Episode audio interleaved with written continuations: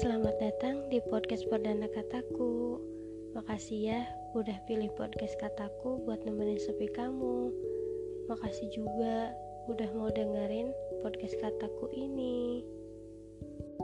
Aku mau nanya deh buat para ciwi-ciwi, buat yang lagi pacaran atau yang udah punya pasangan atau juga yang jomblo boleh deh penting gak sih ucapan tanpa tindakan?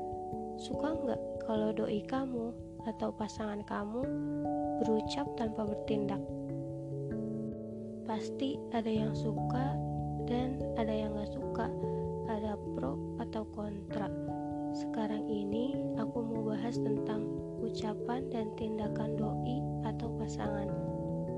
Tapi sebelumnya aku mau sapa kalian dulu. Halo, hai hai, apa kabar kalian? Kuharap kabar kalian lebih baik dari hari yang kemarin ya. Jangan lupa untuk ikuti akun Spotify kataku biar kamu gak ketinggalan. Dan ikuti juga akun Instagramnya at katakoe.id underscore.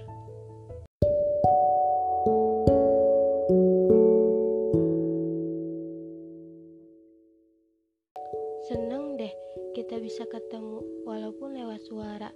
Oh iya, kita bahas yang tadi ya. Ucapan versus tindakan, doi atau pasangan. Banyak orang, khususnya para ciwi, bilang kalau ucapan itu nggak penting. Yang penting tindakan. Ngomongnya gini, ngomong doang, buktiin dong. Kayak gitu, buktiin dengan action atau bertindak. Ada juga yang bilang gini, ucapan tanpa tindakan mah percuma sia-sia gitu kan? Nih ya bukan aku mau menyangkal atau menyalahkan yang ngomong atau bilang kayak gitu. Tapi aku cuma mau mengutarakan pendapatku aja. Gimana kalau doi atau pasangan kamu bertindak tapi tanpa berucap? Contohnya gini nih kayak meninggalkan kamu tapi nggak bilang mau ke mana.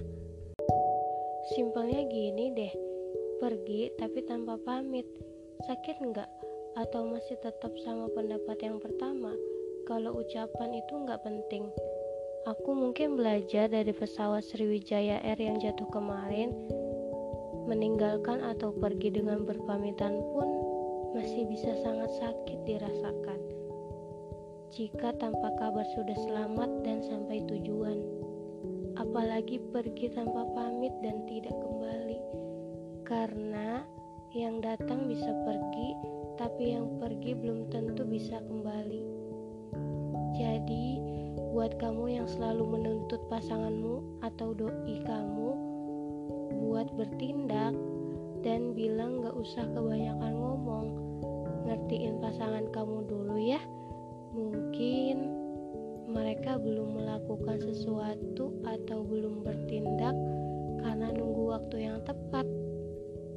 Karena tindakan pun masih mungkin buat kita sakit atau sangat sakit. Tapi itu pendapatku loh. Menurutku ucapan penting, tapi lebih penting atau lebih baik lagi ucapan yang diikuti dengan tindakan atau pembuktian. Jadi, tindakan bisa sangat menyakitkan, bukan malah buat bahagia, karena tindakan pergi dan meninggalkan adalah hal yang mungkin menyakitkan dan menakutkan. Bukan begitu?